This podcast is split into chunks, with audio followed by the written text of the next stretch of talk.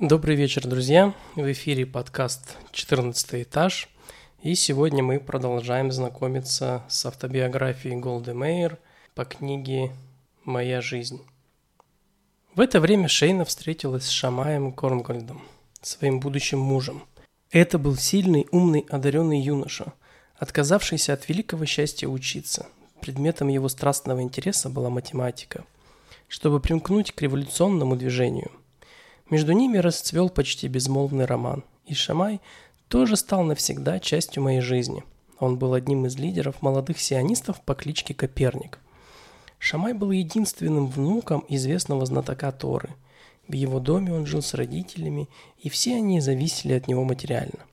Шамай часто бывал у нас. Помню, как он перешептывался с Шейной про подъем революционного движения в городе и про казачий полк, который движется сюда и будет усмирять Пинск своими сверкающими саблями. По их разговорам я догадалась, что с кишиневскими евреями случилось что-то ужасное, и что пинские евреи готовятся защищать себя оружием и самодельными бомбами. Шейна и Шамай реагировали на ухудшение положения своеобразно. Они не только продолжали устраивать и посещать тайные сходки, они вовлекали в движение других молодых людей и даже, о ужас, дочку нашего седовласого шайхета, ультраправоверного ритуального резника, у которого наша семья снимала комнату. Тут тревога мамы за Шейну, Цыпки и за меня стала нестерпимой, и она стала писать отчаянные письма отцу – она писала, что не может быть и речи о том, чтобы нам торчать в Пинске. Мы должны ехать к нему в Америку. Но, как и многое в жизни, это легче было сказать, чем сделать. Отец, который к этому времени переехал из Нью-Йорка в Милуоки, еле-еле сводил концы с концами. Он написал, что надеется получить работу на железной дороге, и тогда у него будут деньги нам на билеты. Мы перебрались от Шойхета к Бубличнику. Бублики пекли ночью, так что в квартире всегда было тепло – и Бублинчик дал маме работу.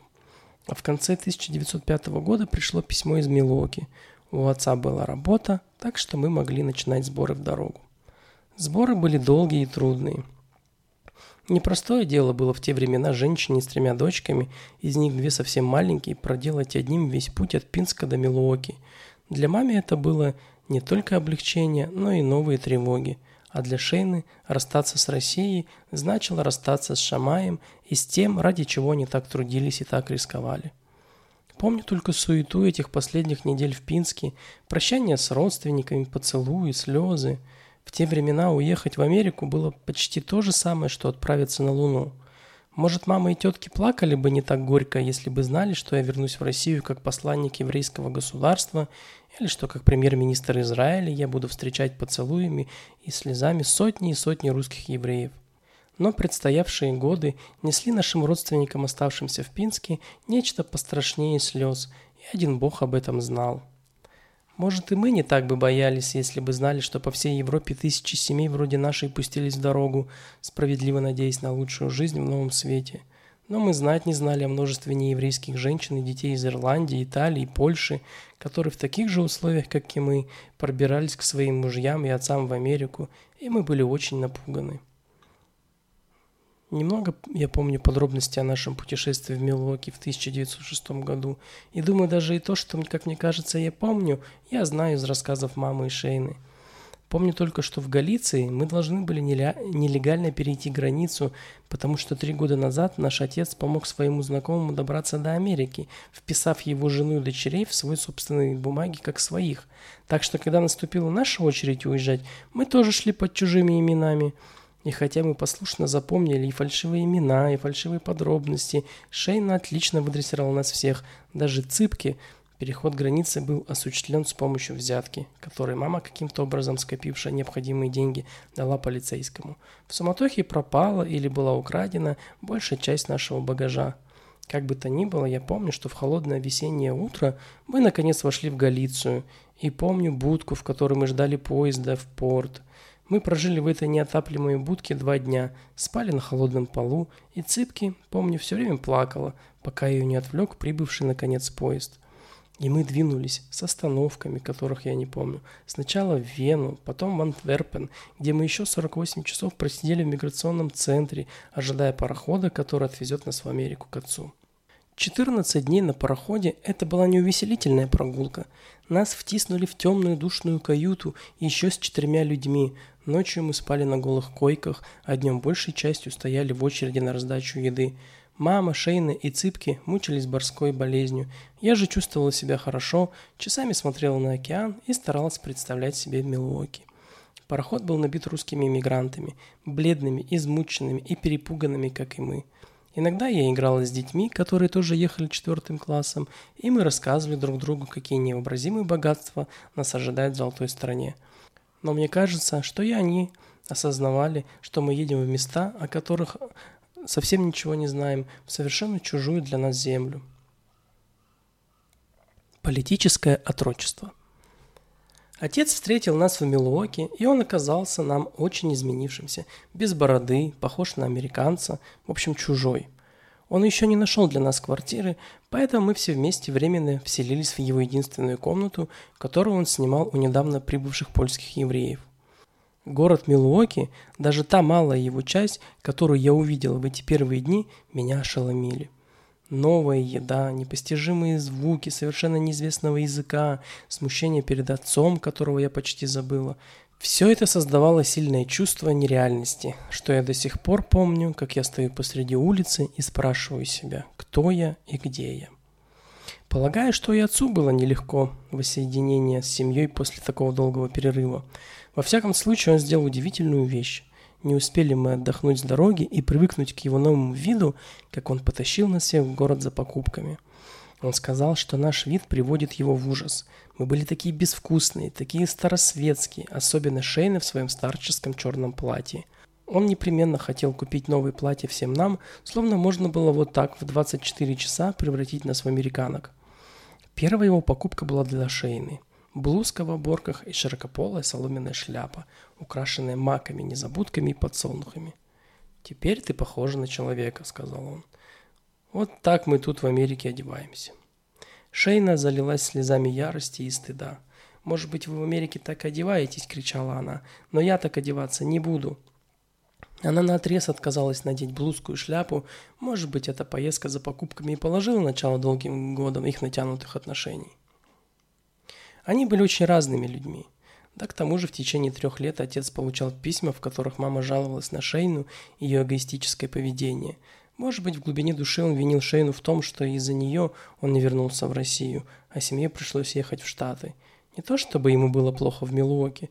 Напротив, когда мы приехали, он уже врос в эмигрантскую жизнь, он был членом синагоги, вступил в профсоюз, время от времени его использовали на работе в железнодорожных мастерских – и у него уже было много приятелей. Ему казалось, что он становится настоящим американским евреем, и это ему нравилось. Ну уж никак он не мечтал о сердитой и непослушной дочке, которая требовала себе права жить и одеваться в Милоке, как в Пинске. Их первая ссора в универмаге Шустера вскоре переросла в серьезный конфликт. Я же была в восторге от красивой новой одежды, от шипучей газировки, от мороженого, от того, что нахожусь на небоскребе. Я впервые увидела пятиэтажное здание. Вообще город Милоки показался мне великолепным. Все было такое яркое, свежее, словно только что сотворенное. Я целыми часами стояла на улице, тараща глаза на людей и на невиданное увеличенное движение. Автомобиль, в котором отец привез нас с вокзала, был первым в моей жизни. Как зачарованная я смотрела на нескончаемую вереницу машин, трамваев, сверкающих велосипедов, несущиеся по улице передо мной. Мы пошли гулять. Не веря своим глазам, я заглядывала в аптеку, где рыбак из папье-маше рекламировал рыбий жир. В парикмахерскую с такими странными креслами, в табачную лавку с ее деревянным индейцем. С какой завистью я смотрел на девочку моего возраста, разряженную по-воскресному, с рукавами-буфами, в высоких ботинках на пуговках, которая гордо катила в коляске куклу, величественно покоившуюся на собственной подушечке как восхищалась женщинами в длинных белых юбках и мужчинами в белых рубашках и галстуках. До чего все это было не похоже на то, что я видела и знала раньше. Первые дни в Милуоке я была в каком-то трансе. Очень скоро мы переехали в собственную квартиру на улицу Олнат, Ореховая, в самый бедный еврейский квартал города. Теперь там живут черные, такие же бедные, как мы были тогда. Но в 1906 году эти дощатые домики с их хорошенькими верандами и ступеньками казались мне дворцами. Даже наша квартира без ванны и электричества оказалась мне верхом великолепия. Там было две комнаты, крошечная кухня и то, что особенно привлекло маму – длинный коридор, ведущий в пустое помещение для магазина. Мама тут же решила, что откроет лавочку. Отец, без сомнения обиженный, что мама как будто сомневается в его способности на всех прокормить, да и не желавший бросать плотницкое ремесло, заявил, что мама вольно делать все, что хочет, но он лавкой заниматься не будет. Эта лавка стала несчастьем моей жизни. Сперва это была молочная, потом бакалейная, но она так и не стала процветающим заведением, зато отравила все мои милокские годы. Теперь, вспоминая все это, я только изумлялась маминой решительности – Прошли только две недели, как мы переехали в Милуоки. По-английски она не знала ни слова, представления не имела, какие продукты пойдут хорошо, не говоря о том, что у нее никогда не было собственной лавки, она и не работала там никогда. И все-таки, может быть, испугавшись, что мы все так же отчаянно бедны, как и в России, она взвалила на себя эту огромную ответственность, не задумываясь о последствиях. Держать лавку значило не только покупать товары в кредит, свободных денег у нас, разумеется, не было, но и вставать с рассветом, покупать все необходимое на базаре, тащить покупки домой. К счастью, соседки ее поддержали. Многие из них тоже были новые мигрантки, и для них было естественно помогать вновь прибывшей. Они обучили ее нескольким английским фразам, рассказали, как себя вести за прилавком, как обращаться с кассой и весами, и кому можно безопасно отпускать в кредит. Мамило поспешное решение, как и злополучный поход отца за покупками в день нашего приезда, конечно, были их реакцией на совершенно чужое окружение. К счастью, эти необдуманные шаги имели серьезные последствия не только для Шейниной, но и для моей жизни, хотя в разной степени. Поскольку мама каждое утро уходила, кто-нибудь должен был сидеть в лавке. Шейна, как и мой отец, наотрез отказалась помогать. Она заявила, что ей этого не позволяют ее социалистические принципы. Не затем я приехала в Америку, чтобы превратиться в социального паразита, в лавочницу, заявила она. Родители страшно рассердились, но она, что характерно, поступила согласно своим принципам, нашла себе работу. Мы не успели оглянуться, как Шейна уже работала в портновской мастерской и обметывала петли вручную. Работа была трудная, она ее делала плохо и от души ненавидела, хотя и могла теперь считать себя принадлежницей к пролетариату. Через три дня, за которые она заработала целых 30 центов, отец заставил ее бросить портновскую мастерскую и помогать маме. И все-таки она постоянно старалась куда-нибудь сбежать из лавки, и мне каждое утро приходилось стоять за прилавком, пока мама не придет с рынка. Для восьми-девятилетней девочки это было нелегко – я ходила в школу, в огромное похожее на крепость здание на четвертой улице, около знаменитого Милокского пивного завода Шлица. Ходить в школу я любила. Не помню, за сколько времени я научилась говорить по-английски. Дома мы, конечно, говорили на идиш, к счастью, на идиш говорили все на нашей улице. Но поскольку я не помню никаких затруднений, то, вероятно, заговорила я довольно скоро.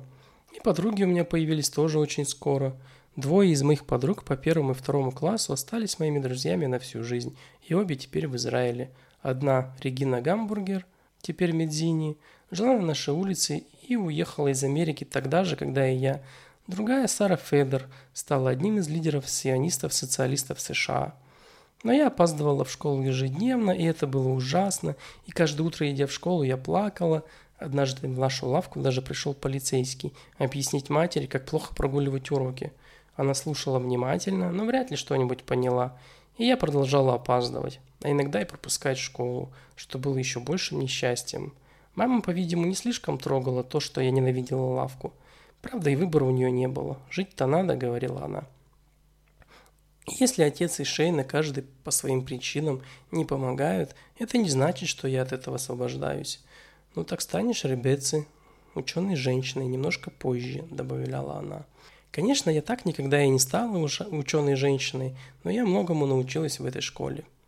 Прошло более 50 лет. Когда мне исполнилось 71 год, я была премьер-министром, я вернулась в школу на несколько часов. Школа не слишком изменилась за эти годы, только подавляющее большинство учеников были негры, а не евреи, как в 1906 году. Они встретили меня как королеву. Выстроившись на скрипучей старой сцене, которую я так хорошо помнила, начищенные и отмытые до блеска, они спели в мою честь множество идишских и еврейских песен, а когда они запели израильский национальный гимн Атиква, их голоса так загремели, что у меня навернулись слезы. Все классы были разубраны рекламными афишами об Израиле и еврейским присоветствием «Шалом». Кто-то из учеников решил, что это моя фамилия.